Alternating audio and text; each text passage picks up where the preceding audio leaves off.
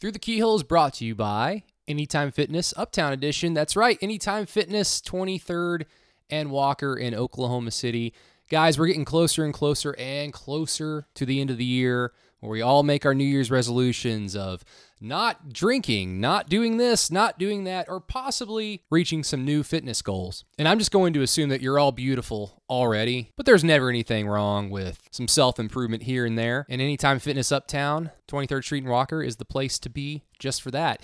It's my gym. I've been going there for two years, everybody, and I absolutely love it. It is just big enough and also small enough therefore not very intimidating. I've been to the gym for the first time about two or three times, and it's never fun. It's always intimidating.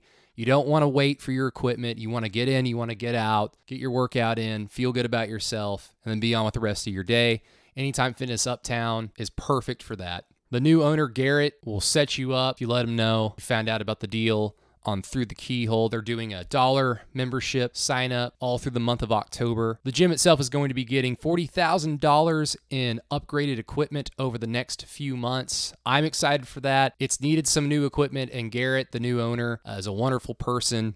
Very personable, always willing to help, and he's very understanding that the gym needs some new equipment here and there and we're already getting it. So I'm excited for that. And hey, if you don't want to go to the gym, no problem. Just help us out here at Through the Keyhole. We would greatly appreciate that. And like Uptown Anytime Fitness on Instagram and Facebook. They have a Facebook page and an Instagram page. We would greatly appreciate you supporting them just by a simple click of a follow. But again, as somebody who at one point slowly realized that all the drinking in college and then all the drinking a little bit after college started to slowly catch up with him. And then finally decided after a one week Las Vegas trip, stuck in the hotel covering NBA Summer League, and only having enough money to eat pizza literally Monday through Friday. Someone who went through that and then came back to Oklahoma, fully realizing, yeah, I need to I need to get in some better shape here. Well, Anytime Fitness has been a huge help for me with that goal and with that journey, and I'm extremely thankful for it. Again, every time I go in, guys, I'm in there for 30 to 45 minutes just doing what I need to do, never have to wait for any equipment.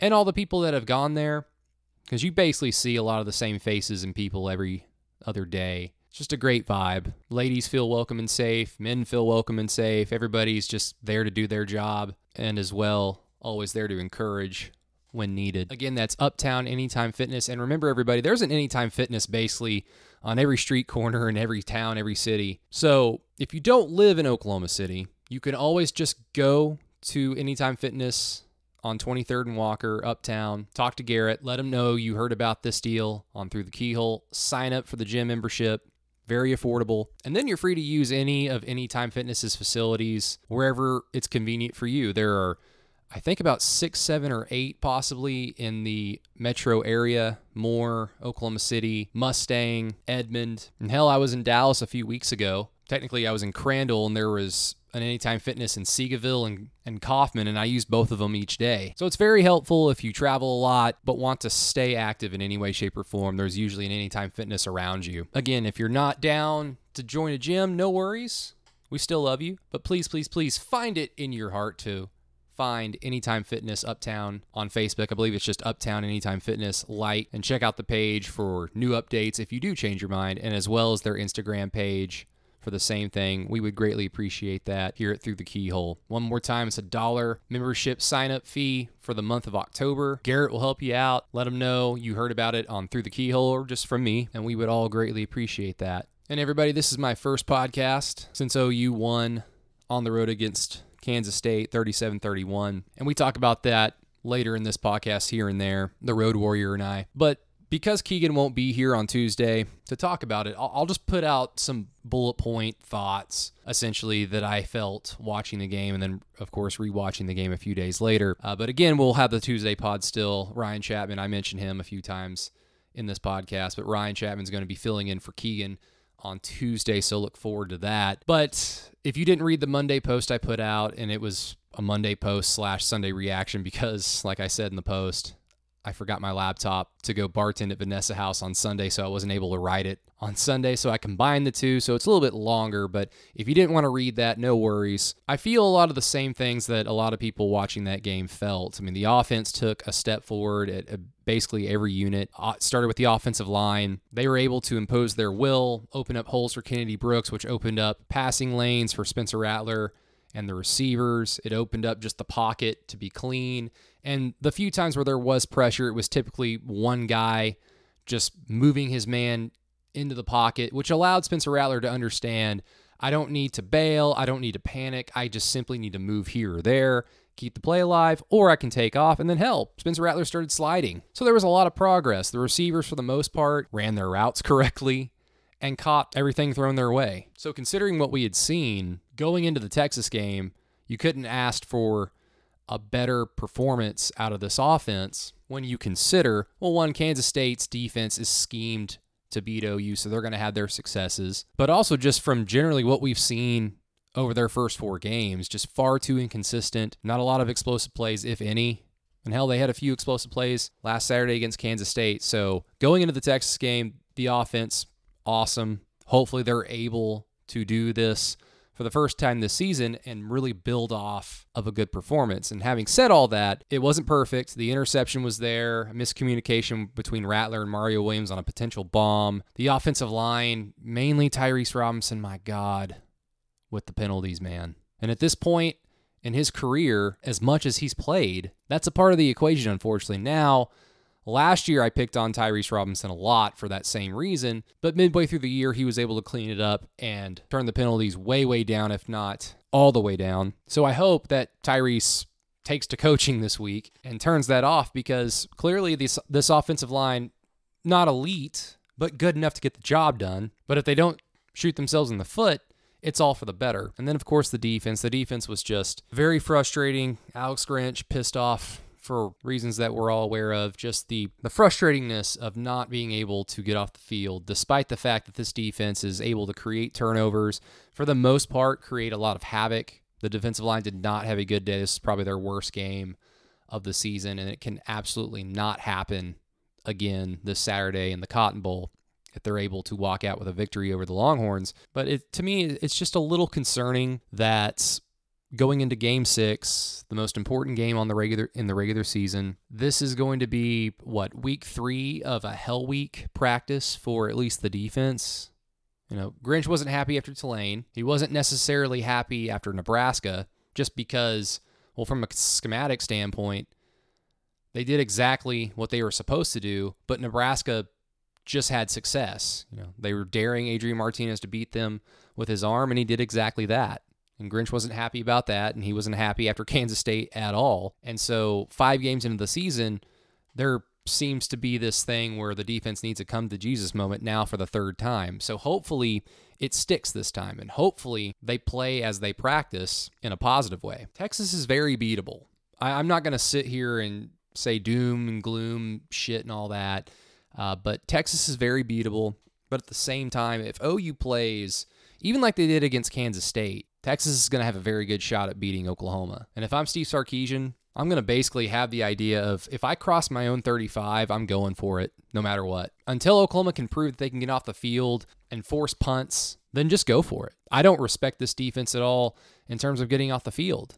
What we saw on Saturday was just inexcusable. And if OU is going to truly rebound in terms of gaining the respect, not just from this fan base, but from the media. I mean, this team keeps winning, but they keep dropping in the polls. And it doesn't matter right now in early October, but it does speak to a lack of or a loss of reputation that they had carried from the offseason into the season. But if they're going to be able to really flip that switch, it has to start against Texas, and they have to look good doing it. Now, as much as I would love to see another 65 13, 63 14 type domination, I don't know how realistic that is, but there's nothing wrong with, I don't know, covering the spread. A 10 point victory, a 13 point victory, 14 point victory, just something that says Oklahoma won, won comfortably, and looked like the better team like they are. I think would speak volumes about the development and improvement of this team from a week to week basis, which is perfectly fine it's still a lot there's still a lot of football left to be played. They just need to seriously take advantage of this and with the defense please accept Alex Grinch's coaching and the offense. Please be able to build off of a performance because this team and the offense especially has not done that in a back-to-back basis. But that's enough about that. We'll of course get into some Kansas State reaction a little bit more with this podcast and on Tuesday following Lincoln Riley's press conference looking ahead to Texas. But now let's get to our friend the Road Warrior talking about his experience, possibly the last time he and a lot of other OU fans go to Manhattan. Some random memories in Dallas ahead of the Texas game. And then, of course, just general OU conversation like him and I typically have. So hopefully you guys enjoy it. So without further ado, let's get to the show. Still running. It's a corner. CD.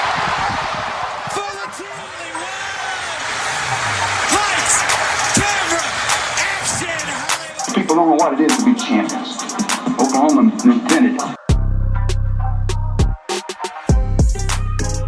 And what's up, everybody? Welcome to Through the Keyhole. We're back, and we're back with the Road Warrior Chronicles. Uh, last week, apologies to everybody um, that didn't get the extra podcast. Uh, uh, in the beginning, our schedules didn't link up quite well, but as the week wore on, just random stuff, random stuff popped up. You know, some of it for for the Patreon page, so that I mean that was good, but was just never able to find a good time uh, to hook up with the Road Warrior and talk about all things West Virginia. But at the end of the day, the, the more I thought about it, it was probably good to take a week off uh, talking to you because I mean, hey, four home games in a row, especially for a fan base that constantly has the proper complaint of we don't have a lot of home games because we have the built in neutral site game against Texas coming up this Saturday and playing in the Big 12. There just aren't a lot of sexy home games unless you play a fun non uh, out of conference game um, and that's, you know, every other two or three years. Uh, but still, four home games in a row, it really started to feel like, wow, this is, I mean, I don't know about you, but September was, it was slow. It dragged on. And I don't know, maybe it was that plus the way OU kind of performed in their first four games uh, before Kansas State that kind of just made me feel like, man, is it October yet? Like, are they going to go on the road at some point? Like, what's going on? Yeah, it, it, it, it I don't want to be heard to be complaining about home games, but four in a row, it does get a bit old fairly Yeah. quickly. Yeah, it we was nice just- to get. It was nice to get out of town. Yeah, and you know we were just constantly waiting for. Hey, I mean Lincoln Riley keeps saying that they're close. Um, please show it, and they eked by against West Virginia. But and let's just get right into it. Oklahoma's five and zero, uh, beat Kansas State 37-31 um, on the road in Manhattan against Kansas State. And this is the first time that I've actually talked about it on the podcast because I wasn't on the post game pod or on the post game show on the franchise Saturday because I was at a wedding.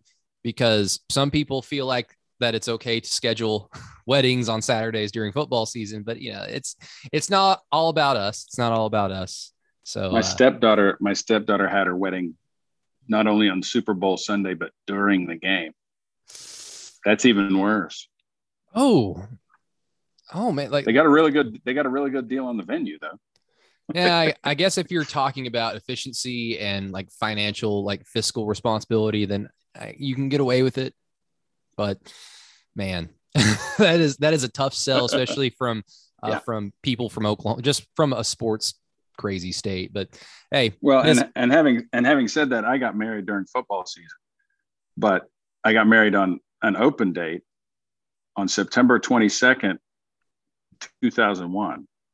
oh, there you go. Uh, did any of were any of your friends or family OSU or Texas fans at all?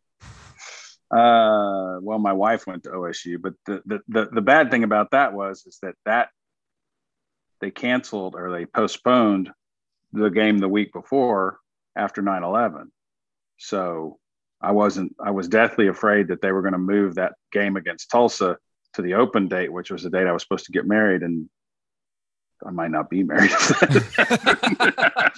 That's see, that's but they that- didn't they, they moved it to later in the season so Yeah, well, I mean, hey, these are these are very important decisions. Uh, football schedules. There's a reason why these things come out what months in advance. I, I think. I mean, I remember writing about it on the Patreon page when they re- released the schedule back in March, April, May or June, and just looking at it going, they played nine straight games until a bye week. So yeah, there's a reason why they release these things months, if not a year in advance.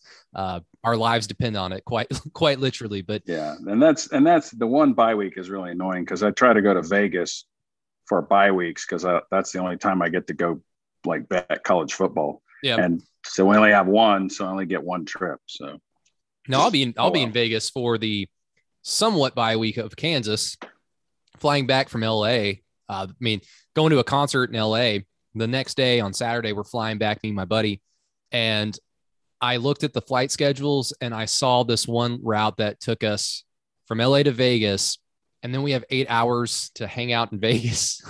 and then we fly back to Oklahoma City around nine or 10 o'clock. And I just thought, and we can spend the whole day in Vegas and watch college football, watch the OU game whenever they decide to play that, unless they put that game at, at night and just kind of enjoy ourselves and add this on to the trip.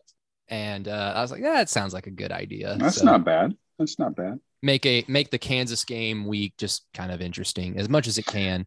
I'll be sleeping in a parking lot across from Allen Fieldhouse that weekend. So oh, in the RV. Well, well. Speaking of final trips to Kansas, how how did you like? How did you appreciate? How did you enjoy your probable final trip to Manhattan, Kansas for what could be forever or just for the foreseeable future? It was it was good. It was good. Uh, enjoyed it. That was the first road game we've taken the RV to, and uh, we trekked up there. I think we finally got out of here about five o'clock Friday night, and that's not a bad. It's not a bad drive. We got in there about ten thirty, and um, parked in the RV lot across, basically across the street and down about I don't know a quarter of a mile from the stadium. Um, and uh, that was pretty much it. When the back, when the back, got in bed, watched watched other football games, and then got up the next morning, put up the tent and the TVs, tailgated for a while, and then walked to the game, and it was good. Good. Now, um, I was listening to the SI Sooners podcast with John Hoover, Josh Callaway, and Ryan Chapman. Um, Ryan Chapman will be filling in for Keegan on the Tuesday pod, everybody, because Keegan is uh, away with his other job so look forward to that with Ryan. But um, I've never been to, I mean, what is it called? Bill Snyder Family Memorial State, whatever they. yeah. Well, he's not dead yet, so there's yeah. no memorial. It's just Bill Snyder, Bill Snyder Family Stadium, and of course they still have their old stadium is still up there, and you can you can go by it. It's it's uh, pass by it on the way out of town. Yeah. Uh, but uh, yeah, it's I'm I'm very impressed with what Kansas State has done with their stadium because when I first the first game I went to there was in 1993, and um, it was basically just a a hole in the ground with some seats. There was no underneath to it. There was no upper deck. The press box was tiny. Uh, they had this little building in the end zone, and and it was kind of comical, really. A big high school in Texas would have been embarrassed to have that as their stadium, but now it's it's a real stadium. It's nice. I'm, I'm, they've done a really good job with it. Yeah, I mean, when the stadium they play in now was that was that the same stadium during the 2000 game? Like, when did they switch over? Because I know they changed yes. the name like after Bill Snyder retired, but I don't right. know if that's a no, completely the, different venue. The original stadium was called Memorial Stadium, and it was built back in I don't know when, a long time, a long time ago. I think they've been playing in this stadium since maybe the 60s or the early 70s but I haven't I haven't checked on that. But. Yeah, and I think they still play soccer in the other stadium. Yeah. Oh, I mean, mainly I was just kind of concerned about the parking because the SI Sooners podcast made it seem like that the parking situation, at least for the media, is like a complete uh, hellscape. But it seemed like everything went according to plan for you, at least pregame, right?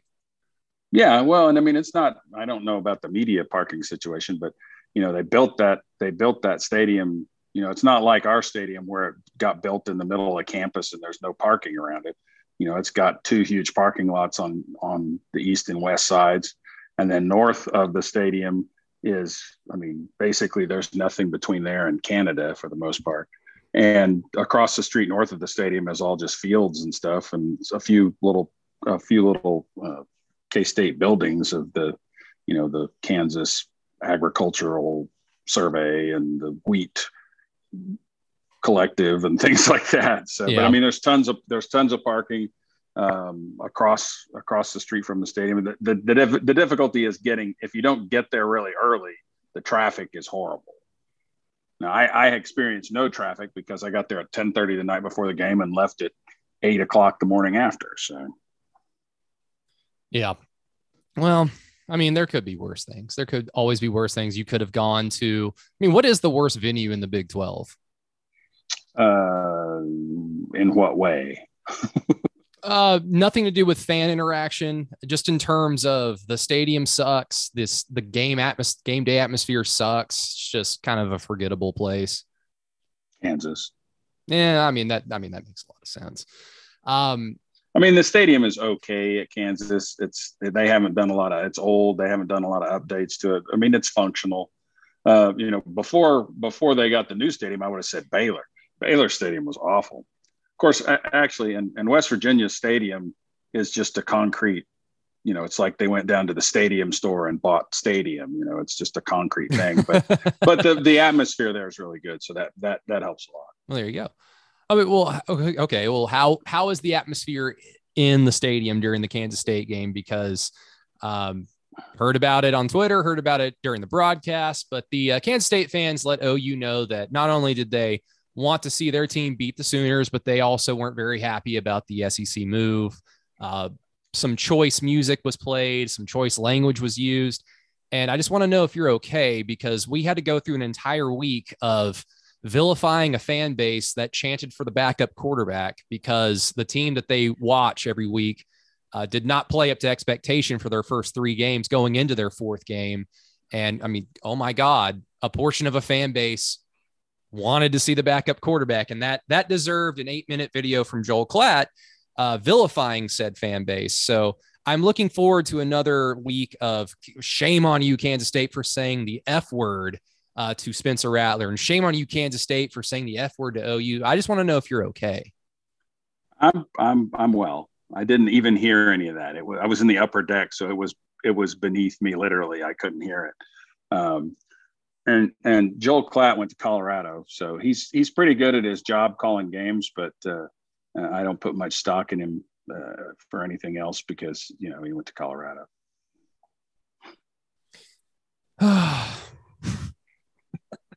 I just it's so it's so I, I just I hate this whole I hate this whole thing. If anyone can't tell, I I hate when I hate when fans become the bad guy. Uh, of course, like if fans directly involve themselves into the game, i.e., they run onto the field or run onto the court, um, then that yeah. that's crossing the line. If if things become very, I mean, even the the fu Spencer Rattler, that kind of crosses the line. It becomes personal. Anything like that, anything, of course, racial, like that, that's all over the line. But booing, chanting, blah blah blah, signs, just stop. Just stop. Like making that a deal. Stop making that a big deal against the fan base. Let them have their fun.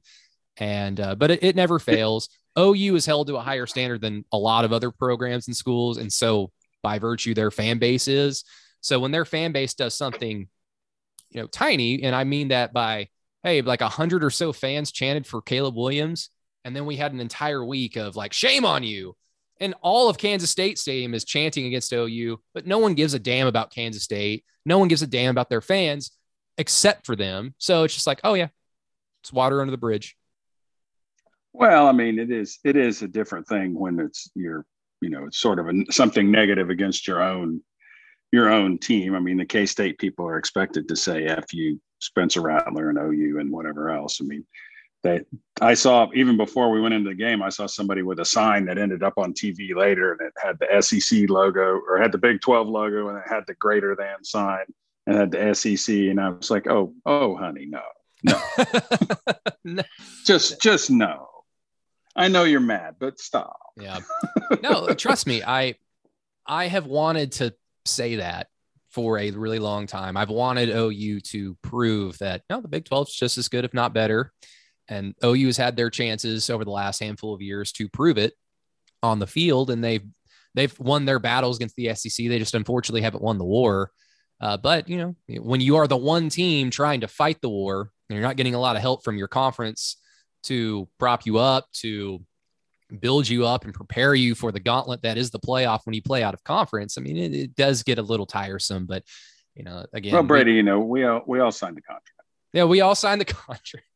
I did. I did hear from. uh Speaking of the SI Sooners podcast, did hear Bowlesby was in attendance, and they asked. Oh, really? The, yeah, they they asked the question if Bowlesby's going to be at the Cotton Bowl next week, and I mean, how awkward is that going to be? I don't know. It's not my problem. Greg Sankey's my commissioner. Yep.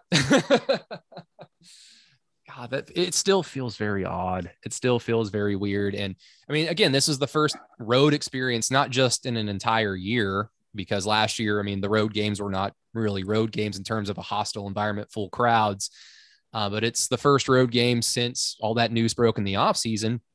And this is what's this is what OU is going to experience uh, not necessarily on Saturday. It's going to be a weird kind of, hey, we're we're friends, but not once the game starts, and then we can kind of be friends afterwards because we're we, we're going to the same conference the next few years. But you know, road games to Baylor, road games to Stillwater, uh, road games to I mean, who else are who else are we going on the road? Like Kansas. I mean, Kansas, just, but that just, doesn't count. Yeah, they don't care. I mean, it's going to be a, and, it's going to be very volatile. And you can't. I mean, you can't think that you know the fact that we're switching conferences is going to make things any more unpleasant in Stillwater than it would have already been. I mean, these are these are the people who are waving Baker Mayfield's mugshots around a few years ago in the stands. I mean, I'm not too I'm not too concerned about there being anything extra up there. Those folks are always extra. Um, but uh, yeah, I mean, it'll be interesting in, Bay, in in Waco. I don't know if I mean we'll probably have to go back to Morgantown next year. That'll be interesting. But I'm not too I'm not too worried about. It. I mean, the the the, the K State folks that I interacted with were all uh, very gracious, uh, very nice. The guy who ran the parking there, you know, I mentioned to him it was probably my last trip to Manhattan. He was like, "Why?" It's like because we're not going to be in the same conference anymore. There's not going to be yeah. any football games for me to come to up here. It was like, "Oh yeah," and that was that was pretty much it. oh well, I mean, a weird ceasefire going into the Cotton Bowl, but I mean, I mean, going back to with Kansas State, I mean, in terms of just the game itself, um, I mean, the offense certainly grew up a little bit. It started to mirror, in terms of the efficiency and just the methodical uh, nature Spencer Rattler displayed. Uh, you know, very quick with his decision making, uh, even being assertive and understanding of when to tuck and run and be smart with it. Like it, it well, there wasn't slide. and slide. You know, that was he he slid twice. Uh, he he picked up a first down and immediately slid because he knew like I get I did what I needed to do. Now let's keep going.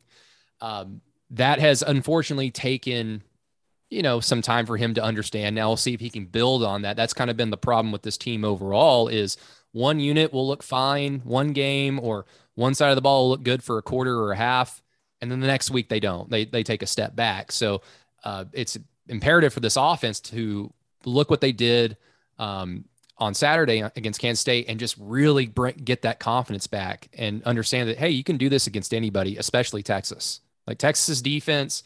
I mean, I don't know what you feel about Kansas State's defense. I don't think that they're particularly good. I think that they're a good tackling team when they got you, unless you're Kennedy Brooks. Uh, but they don't have Khalid Duke in that game on the defensive line. That certainly hurt them. But outside of that, like they didn't really strike me as, oh, this was a really good performance by the offense against a pretty good defense. If they had done that against West Virginia, I think I'd have a much different opinion just because West Virginia's defensive line is legit. Uh, right. But Texas's defense is really nothing to write home about it either. So the offense just needs to, hey, stop screwing around and let's build on some good performances uh, like they had against Kansas State. But on the other side of the ball, like how it was frustrating to watch on TV, man. But I can only imagine how frustrating it was to watch a defense that it's it's not getting shredded like Mike Stoops' defenses were. There, it's not comical, laugh out loud bad, but you knew about a quarter and a, half, a quarter into that game, Kansas State has no respect for this third down defense, and they will go for it on every at every turn, and they they damned they were almost five of five on fourth down, and one of them was a fourth and long. And Oh, two of them were. I think one of them was one of them was fourth and more than ten that they that they converted, and then the one on the replay was also fourth and more than ten, and they and they didn't convert after it was initially called on the field. But yeah, um, I, it was it was frustrating. Um, there were some bad words said. Um, you know, I, I thought I had gotten past thinking, oh well, it's, it's third and fifteen, we're we're screwed, and then that that feeling kind of came back the other day. Uh, and then even of course even even when we got a third down stop, you know they went for it on every fourth down but one. Yeah, the whole day.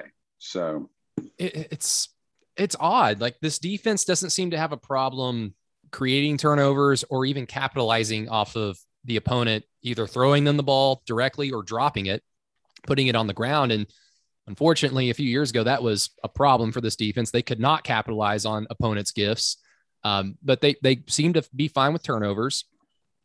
Outside well, of we, Sat- we dropped a, we dropped a couple of picks. Key Lawrence, did, one of yeah. one of one of which one of which cost us cost us a touchdown. So, but yeah, Yeah. I mean, it's not it's not like it was. And outside of Saturday, like the defense in four games has been fairly consistent in terms of creating havoc plays, like getting to the quarterback, sacking the quarterback, speeding up a play, uh, because they just simply get right in the quarterback's face. But at the same time, like Tulane, Nebraska to an extent, especially West Virginia and especially Kansas State, like this, there, there is a growing pattern. This team, this defense cannot get off the field. And it's frustrating just because we were sold and we all believed our ourselves, hey, this defensive line has the chance to be truly special. And it's fairly apparent to me that the defense and Grinch's idea is create pressure with four guys. Sometimes you'll have to send five or six, but for the most part, these guys are good enough to get pressure with four. And that will shield or mask the fact that the linebackers, they're not at championship, cal- they're not a championship caliber linebacking corps. Uh, the back end, especially without Woody Washington, no, a little too inconsistent, maybe a little too inexperienced when you've got a, a true freshman, Billy Bowman at nickelback uh, for playing the majority of the snaps. So if the defensive line doesn't get pressure, this defense is fairly beatable. And that's, it's frustrating just considering what we all believed for an entire offseason. Sure, sure. Well, and I mean, the the the biggest problem, I, I, in my opinion, the biggest problem against Kansas State was was the linebackers. At times, I thought Mike Stoops was back and not playing linebackers like he did that one game against West Virginia, uh, because that, I mean, we weren't covering. You know, it's not like we didn't know Deuce Vaughn was going to be coming out of the backfield, and they didn't. I mean, they didn't cover him, and when they did cover him, they took bad angles and they went.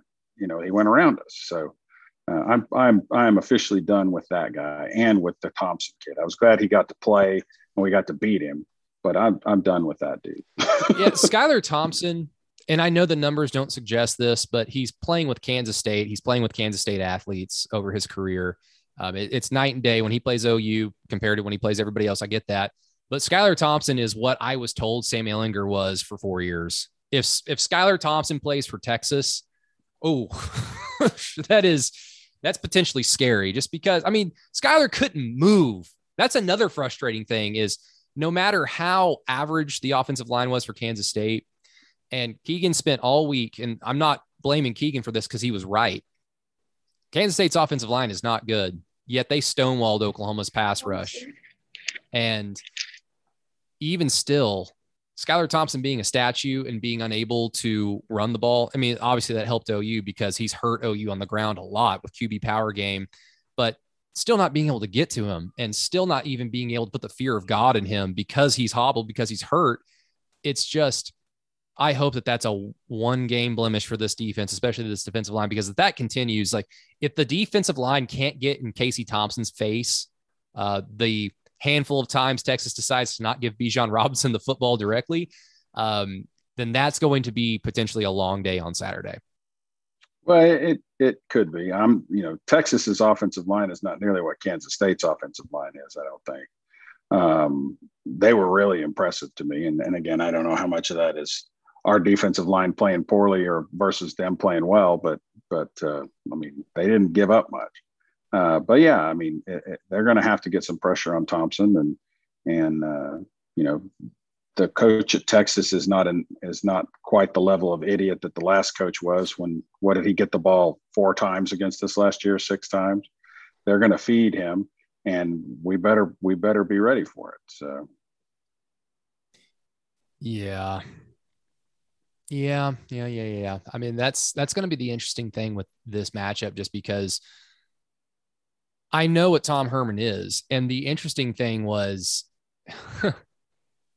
not a good coach, clearly, but man, there is something to be said about Tom Herman's ability to raise a team's level when they're the underdog, and that's kind of why that didn't that didn't work with him at Texas, is because Texas is just never an underdog. They they don't view themselves as, as such. OU technically is never an underdog um, because you know, frankly, they're always favored. But there is there is something ingrained in Oklahoma's program's culture of being kind of an underdog, of not being near the coast, not being surrounded by a bunch of great high school talent, uh, you know, using a lot of turning a lot of three stars into NFL draft picks. Like that doesn't happen at Texas. And with Tom, no, they Herman, turn they turn five stars into non NFL draft. Yeah, exa- exactly. That's or just very bad NFL players. Like two or three of them played in uh, for the Dolphins over the last decade, and it's very frustrating. But um, uh, with Herman, though, having said all that, going into the OU game where they were always the underdog, one of two or three games a year they were going to be underdogs in, they always overperformed. Some of that Sam Ehlinger because Sam Ehlinger not a good quarterback, but a gamer. But now, I think now now Brady for for a quarterback or for a fullback, he was a hell of a quarterback. I, I, remember somebody saying that he would be a better NFL quarterback than Jalen Hurts. I'm still waiting for that one. Didn't Hurts throw for almost 400 yards yesterday? I mean, they got beat, but uh, yeah. Uh, I mean, he he he looks like he belongs, which is something that a lot of people, and including myself, um, second half of his season at OU thought like I don't like I think he can make a team. I just don't know if he will belong when he gets onto the field, and he certainly looks like he belongs. I mean, that's yeah. a far cry from when he uh b- from before when he transferred to Oklahoma. So I mean, good on Lincoln Riley for that development. But um, anyway, like I I knew what I was getting with to- the Tom Herman experience going into the Texas game. We're favored. We're the better team but they're going to fight and it's going to be very annoying. And that's typically how those games went. I don't know what to expect with Steve Sarkisian. I know what to expect in terms of he's going to be prepared schematically, probably much better than Tom Herman. He's going to have more of a plan uh, to beat OU. Will they be able to execute that? I don't know. Um, and what is the motivation level? What is the energy level uh, for this Texas team under Steve Sarkisian? That's, I mean, that's just something we're going to have to find out on Saturday. Yeah, I mean, I it's always been I always expect, regardless of who the coach is, that we'll get the best version of whatever Texas team is put on the field. We'll get the best version of, of what they have. Whether that's, I mean, whether that's a real thing or a mirage, it's going to show up in Dallas. So you just have to expect it. Um, and and you know, we'll see what Sarkisian does uh, and how he handles being in that environment. I mean, he's coached in Alabama, Auburn, and national championship games, and all kinds of other things as an assistant. So you know, we'll we'll we'll see. But uh, I don't I don't ever have any expectations of this game other than it's going to be annoying. It's going to be a hard game, and uh, you know, we could win, we could lose. Yeah, that's the frustrating thing. I mean, Texas is four one. But that's what. But that's what makes it fun. If you go in knowing that you're going to kill somebody, that's not nearly as fun. Um, you know, I I enjoyed the heck out of that West Virginia game. Um, I wasn't annoyed at all throughout that whole thing. It was a it was a hard fought, you know, defensive battle. Yeah, there were some things that our our offense could have done better, but but I enjoyed the game. I enjoyed the heck out of the out of the uh, uh, the Kansas State game. Although when when dude returned that kickoff at the end, it got really annoying. Um, yeah, I can't I can't stand I can't stand onside kicks. But but on the other hand, you know we want we want to review on an onside kick for early touching on the road at Kansas State. So you know when that happened, I was like, okay, this is all going to work. This is all going to work out.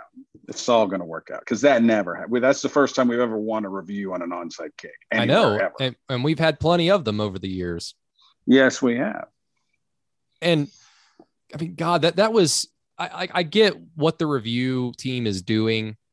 Like when they make the initial review, I understand that.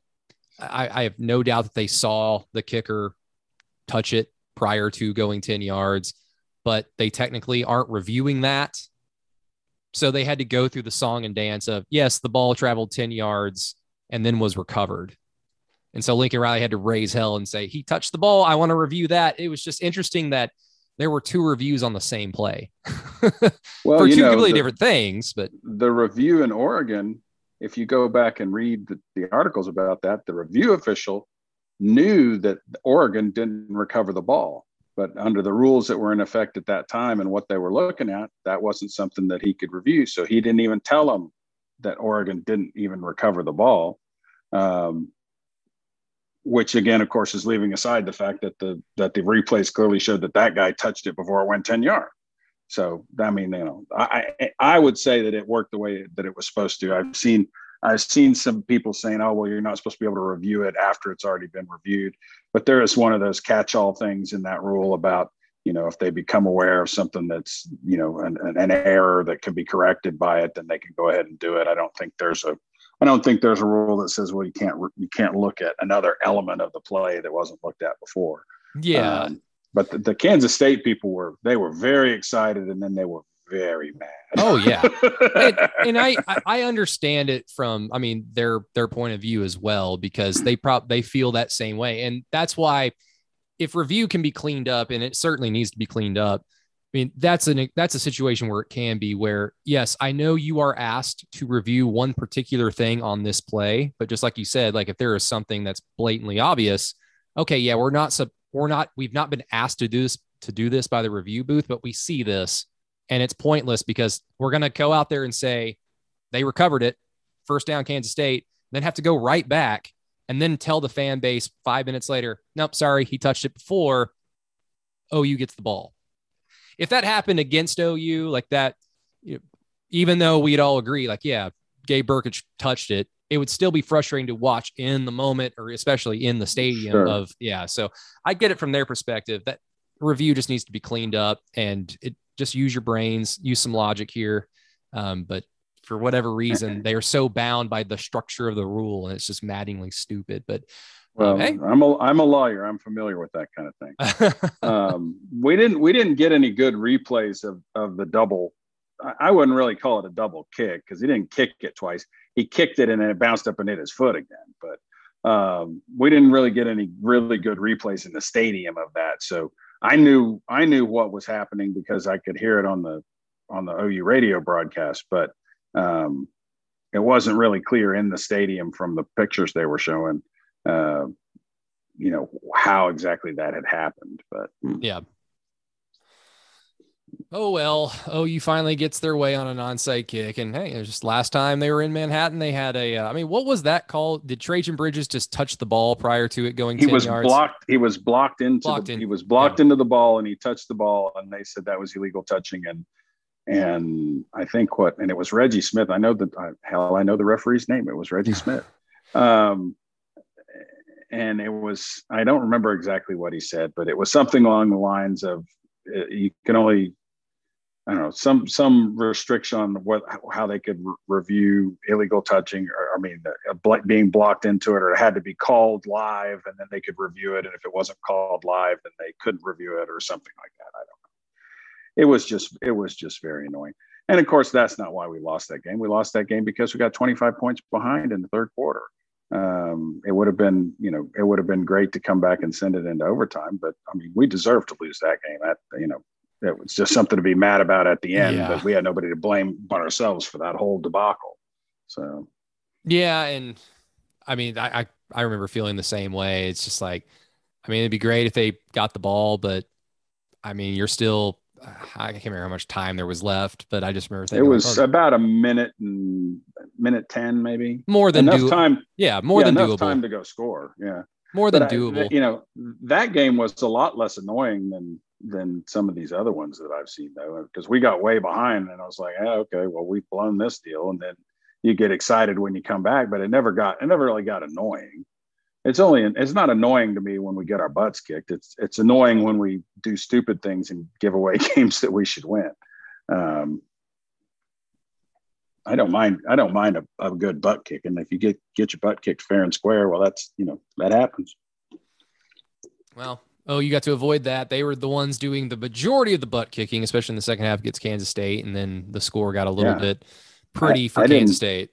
I didn't know what to do with myself being up 17 points against the Power Five opponent in the second half. Covering What's this? What is this? yeah, almost covering. What sorcery is this? No, and, and of course, I, I said on Twitter at one point during the game, well, it's like we came out. I was like, okay, we got to come out at halftime and go score a touchdown, and we did that. And I was like, okay, if we get a we get a stop, they get the ball back. I'm like, well, we'll get a stop here. Maybe we won't have to sweat this one at the end. And we get a three and out, and we get the ball, and we go score a touchdown. I'm like, okay, I'm feeling pretty good about this deal. Yeah. And and didn't really get it didn't really get annoying until you know we have a stupid penalty and we we give up a kickoff return, and then all of a sudden they're onside kicking for a chance to go win the damn game, then I was really annoyed. yeah, I I never understand why it's it's never schematically drawn up or at least just told to the kicker. If you get if you get an unsportsmanlike conduct or something on a scoring play and you have to kick off 15 yards um, from the original spot, just kick the damn thing out of bounds and just avoid it, especially with that much time. Like the last thing you want is a really good return man in Malik Knowles. I mean, he had returned a, a, kick the week prior against Oklahoma State. So Oklahoma knew what they were doing in terms of the, the personnel on the field. Just make it easy on yourself and piss them off. And just here, we'll give you the ball at the, the 35 or wherever they put it after a kick, kick out of bounds. Well, it was in that, in that case, it's not, uh, this is everybody doesn't know this rule eh, the ball is does not go. I mean, you think everybody thinks it goes to the 40. It doesn't go to the 40. It goes 25 yards past where you kicked it. So normally you kick off from the 35. So if you kick it out of bounds, it goes to the other 40. Well, if you kick off from the 20, it goes to your 45, which is what would have happened there. But that still would have been preferable to what we ended up with because it yeah. would have, you know, it would have taken them some time to score from the 45 theoretically uh, and they didn't have much time left to begin with. So. Hell, I'm, I do not know if you listened to Alex Grinch's post game press conference, but I'm sure Alex Grinch would have loved one more series to watch his defense out there struggle because I've I've never heard I've never heard a more pissed off coach. And I watched it on YouTube. Alex Grinch looked like he looked like me when I was a teenager being punished by my parents, you know, just getting talked down to by my parents and I'm like side eyeing and like biting my like biting my lip and just answering like yes I know I screwed up but you're, you're just pissed off like admit, having to admit it out loud. He was so angry. So yeah no, I did not, I heard about it. I heard about it but I did not I did not see it or listen to it. Uh, usually uh, I, I I'll well especially at a road game by the time you walk out of the stadium you lose the in stadium radio feed, so you can't listen to it anyway. Uh, but even at home games, I generally once I get out to the towards the car, I shut it off and I'm done. I'm done with that game. I might listen to the might listen to the post game that they put out as a you know they put out the post game show as a podcast. I might listen to that during the week, uh, but they don't you know that that doesn't usually have anybody any coaches but uh, but Riley on it. So yeah, yeah, it was uh it was a sight to behold. Um, it's odd because there is a part of me that feels, well, Grinch's like whole hold up is just we're coaching them and a lot of these players are not listening or they're not taking to the coaching. And so there's a part of me that would otherwise say, well, the coach is not communicating to the players. Like there is a disconnect there. So that's on the coach. And I mean, I agree with that. But at the same time, I don't know if it's just because I want to like Alex Grinch so much so because of what he inherited and the guy that he replaced. Um, I don't know if it's just because I think Alex Grinch is just a smart X's and O's coach and a great motivator and a good coach in his own right. Uh, but I, I, don't feel that way. I, I kind of believe Alex Grinch when he's saying like, we just need to get these kids to like believe us. Like we are trying to help you. We're trying to put you in the best position to succeed. We have a game plan. Just do your job. I mean, Grinch is he's not one to BS. He's not one to I mean, Bill Bedenbaugh, God love him, he will BS you because he BS'd us last year and this year about this offensive line, and it's taken them four or five games to look somewhat Oklahoma-ish. But all offseason, he's like, no, no, no, they're great. They're great. These guys are good. These guys are good, blah, blah, blah, blah. And, and you go into the season thinking, oh, this is going to be awesome. And then Tulane, Nebraska, and all that stuff happened. Uh, but Grinch is not that type of guy. So I, again, I don't know if it's just because I didn't like Mike Stoops so much that I want to like the next guy and it just happens to be Alex Grinch, or if I just believe him and there is reason to believe him when he says something like that. Yeah, well, I mean, I, the impression I've gotten of him since he's been here is he's a pretty straight shooter. So, um, you know, I, I think if if he's saying, and I did read that stuff, I didn't I didn't see it or listen to it, but uh, you know, if he's saying that that that basically that the guys aren't aren't listening to him and they need to listen to him and do what they're telling them and they'll have success, uh, you know, I tend to I tend to take that at face value. There's no he didn't throw any individual under the bus, but there's no reason for him to there's no reason for him to say that if that's not what he sees going on. That doesn't do him any good. Yeah, and people complain about the rotations, and there there's merit to that because I can understand. I mean, anybody that's played sports, if you just put yourself in the scenario of you're going to play five or six plays, and then you're going to go sit down, and then you're going to come back out, and you're going to go back to the bench like, yeah, it'd be very hard to find rhythm or find confidence because over a game, like you start to understand tendencies of your opponent, and it's hard to do that when you're only out there for a few plays. But sure. I, I have to under, I have to believe that Grinch is doing that not necessarily just to get guys fresh or to keep guys fresh towards the end of the game. That's a part of it. But from what he's saying, it just seems like it's kind of like a punishment. Like you practice like shit. So you're I'm going to go play this freshman who isn't ready, Jordan Mukes, bless his heart. And then he's going to get beat over the top. And then I'm going to turn around and say, You want to know why he was out there? Because you suck this week and you suck out there right now. Like that has to be a part of it. And I don't know, like going into the Texas game, week six, I don't know if I like the fact that this is basically going to be another like a week, the third week this season already of like hell week for the defense. Like that, that doesn't seem like a good prospect going into your biggest rivalry game and biggest regular season game? Mm, well, no, probably not. But um, you know, they performed pretty well um, after Tulane. Uh, obviously, the the level of competition went down, but they performed pretty well after Tulane. I thought the defense played really well against Nebraska, and they definitely played really well against West Virginia. Uh, so, you know, a little kick in the tail may, may be what they need to get them back on track. I don't know like I said, we'll see. I mean, you shouldn't need any extra motivation to play Texas. So, yeah, I mean, there should be no motivation problems with this team in this game. Absolutely inexcusable if that be the case. But my last question to you, Mr. Road Warrior, sir, favorite Texas road trip memory for the game? I mean, it could be before, it could be not necessarily like, oh, OU won and 2003 65 13 that was awesome. But just something that sticks out over the years like maybe the the night before or the the night of or whatever.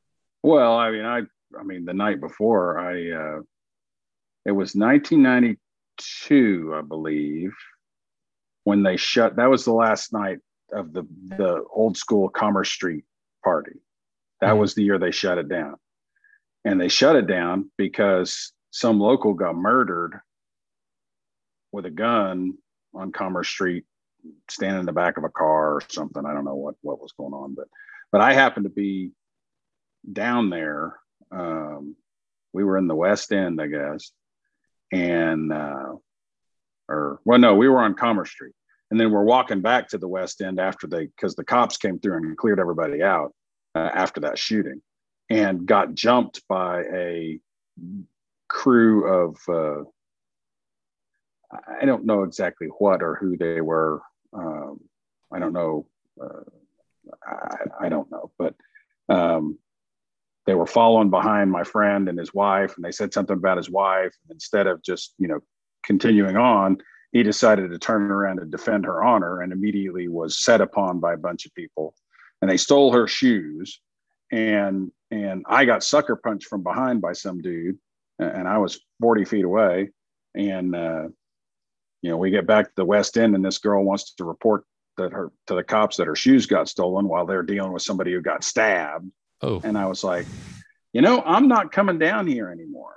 I mean, not not to. I'm not. I'm not. I have not been downtown since 1992. The night before the game, I don't. I don't go down.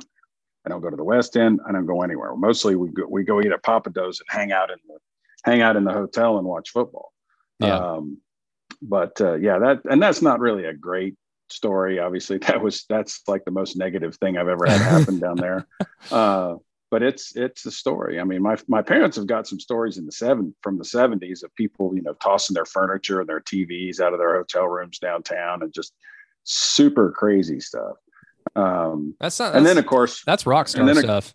yeah, and then of course, you know, after after all that, and I got punched in the face and and all this other stuff, and then we go go out the next day, and and uh, I think that was one of the games where we, I think that might have been the game where R.D. Lashar missed the field goal uh, at the end. Uh, it was one of the, it was one of those ones where we lost four years in a row, and they were all excruciating. Uh, or either that, or it was the one where Bubba Jacks returned the, you know, Gary Gibbs tried to sit on a four point lead for three quarters, and we end up losing because Mike McKinley fumbled the ball and Bubba Oh, Jacks yeah. returned it. Um, I've talked about Bubba Jacks on this podcast before. I'll never forget that guy's name. Nobody in nobody in the world remembers Bubba Jacks but me, uh, and that's the only thing he ever did at Texas Unfortunately, uh, was re- return that one fumble. But um, but anyways, yeah. So that wasn't really the greatest. I mean, it was. It's a memory, um, and it sticks in my mind. It's not really a, a good memory. Um, you know, I, I also another thing that sticks in my mind is the the '84 game, um, which of course was the tie, um, and there were no you know video screens or anything in the stadium, so we didn't know how badly we got screwed at the end of that game until later. Um, but you know, I was 15, um, and and you know, it was cold, it was wet. They were selling the they were selling the uh, uh, the, the vendors were selling the garbage bags that the state fair provided them for trash for like five bucks a piece uh, to use as rain slickers.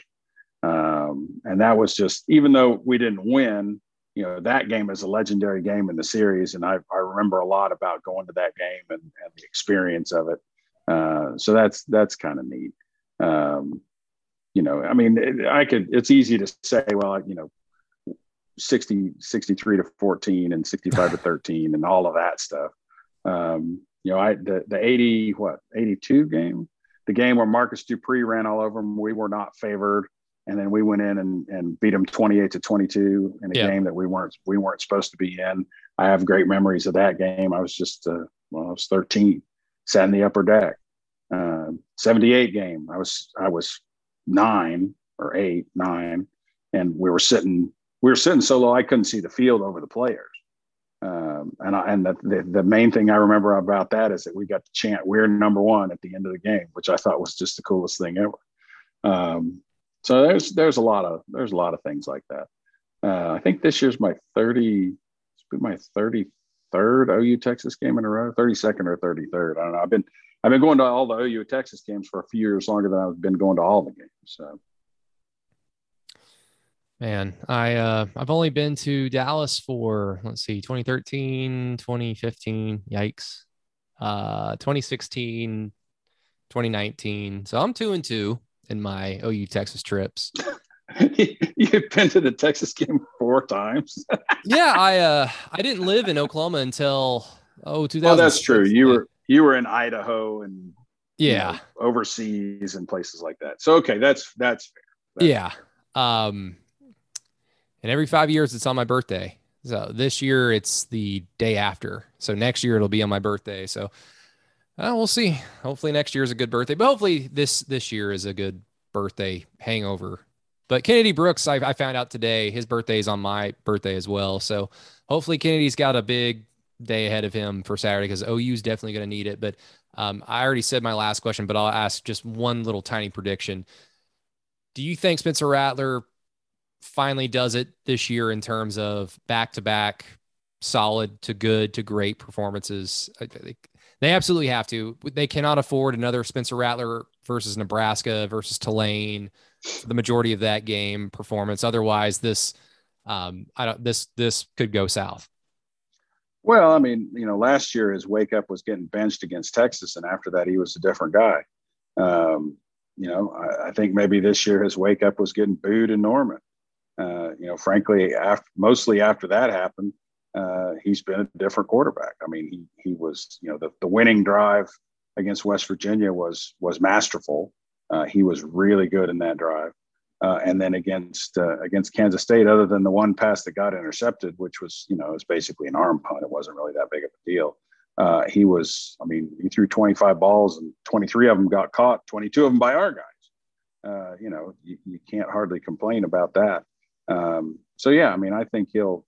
I don't think he's going to regress. I think he's he's hopefully gotten over that hump, and we'll see a good performance from him on Saturday. But uh, uh, I'm sure the the boys in the ugly orange shirts will try to have something to say about that. So I always re- like to remind Texas people that it was an Oklahoma grad that picked that nasty color. So. Yeah, yeah, I guess that's true. And now we're going to play uh, an Oklahoma native at quarterback for Texas. This is, uh, I think, unprecedented. I know Texas has had uh, Oklahoma players over the years, but I don't think at quarterback, unless I'm no, we we have had they have had quarterbacks that have had you know, at least siblings play sports, other sports at Oklahoma. Uh, but yeah, Michelle. I don't. Yeah, I don't recall. Uh, I don't recall them ever having a, a, quarterback from Oklahoma, and certainly not one that was an Oklahoma legacy. And not only, I mean, not only his dad, but his brother too. Uh, yeah, you know, people people forget his brother briefly played quarterback and uh, he threw an arm punt interception against Oklahoma against State. against Oklahoma State. Yeah. yeah. Um, yeah, no, I, I and then it, what he transferred to Utah. That seems to be a popular destination for our transfers lately. He went to Utah. T.J. Pledger went to Utah. Somebody else went to Tommy Utah, Grady. Remember Tommy Grady? Oh yeah. Was he the one who was too stupid to keep from falling out of the back of a pickup truck? No, that was Brent Rawls. Okay, I knew it was one of the two of those yeah. guys. And uh, Hunter Hunter Wohl transferred. I just can't remember where he was. I, he was the guy who caught the fake field goal for a touchdown against Kansas State 2001 in Norman. Hmm. He, yeah, wore number, he wore number 14. I vaguely remember that name. I remember the play, but I vaguely remember the name. Yeah. Uh, and that was that was that that 2001 game. That was that weird game where we we got a they snapped the ball through the end zone. We got a safety, maybe. No, that was the, that was the game with the bombing um, outside the stadium. Uh, but that 2001 game was the, was that weird game where we got ahead and then they're still throwing in the end zone at the end of the game. It was like 47 to 45. We took a safety. Uh, yeah, I remember that. Anyway, that's just random. Any any random stuff about games. Random stuff about games is a good way to end it. So uh, Thank you, Mr. Road Warrior, sir. Always a pleasure. Always fun talking what just happened, and then of course random stuff from the past because that's one of my favorite things about OU football is there's a lot of random things from the past. It's always interesting to bring that's up. That's true. That's true. But uh, good luck to you on your trip to uh, south border to Dallas, Texas. Hopefully, there's no uh, couches thrown out the windows. Hopefully, there are no deaths, of course, and uh, a loss of shoes. Uh, we can't be having that. and, and, and of course, good good fan conduct with no cursing at players or chanting for backup quarterbacks. We just can't have that in our in our sport. So oh, they'll they'll be cursing and chanting, I'm sure. So. it wouldn't it would I would be disappointed if there weren't. Yeah, I mean, eh, maybe OU and Texas fans take this ceasefire thing a little bit too seriously, and like, do we do we hate each other this today? Do especially oh, I don't I don't I don't hate Texas people. I don't hate Texas people at that game they're the only they're the only other fan base in the conference that can even we can even come close to relating to. Exactly. Who've had some some and their success has not been anywhere near near what ours has been, but they've at least won a national championship. They've won the conference a few times. They're and and they're perceived as being on on our level. Um, and and I don't have a problem with that. I don't have an issue with Texas people. Uh, I usually have have good conversations with them down there. Uh, you know, just like with any other fan base, if you're not going around being an ass to people, people generally won't be an ass to you. And the ones who do, they're just assholes anyway. So, yep, you know, fair enough. That's that's how I look at it. Indeed. But until next time, sir, thank you so much. Uh, hopefully, next time I talk to you, we're talking about a six and O team that had just beaten Texas and uh, putting their best foot forward. So uh, hopefully we get to talk about that. All right. Well, I'm looking forward to it. Thanks, Brady. Awesome. Thank you guys.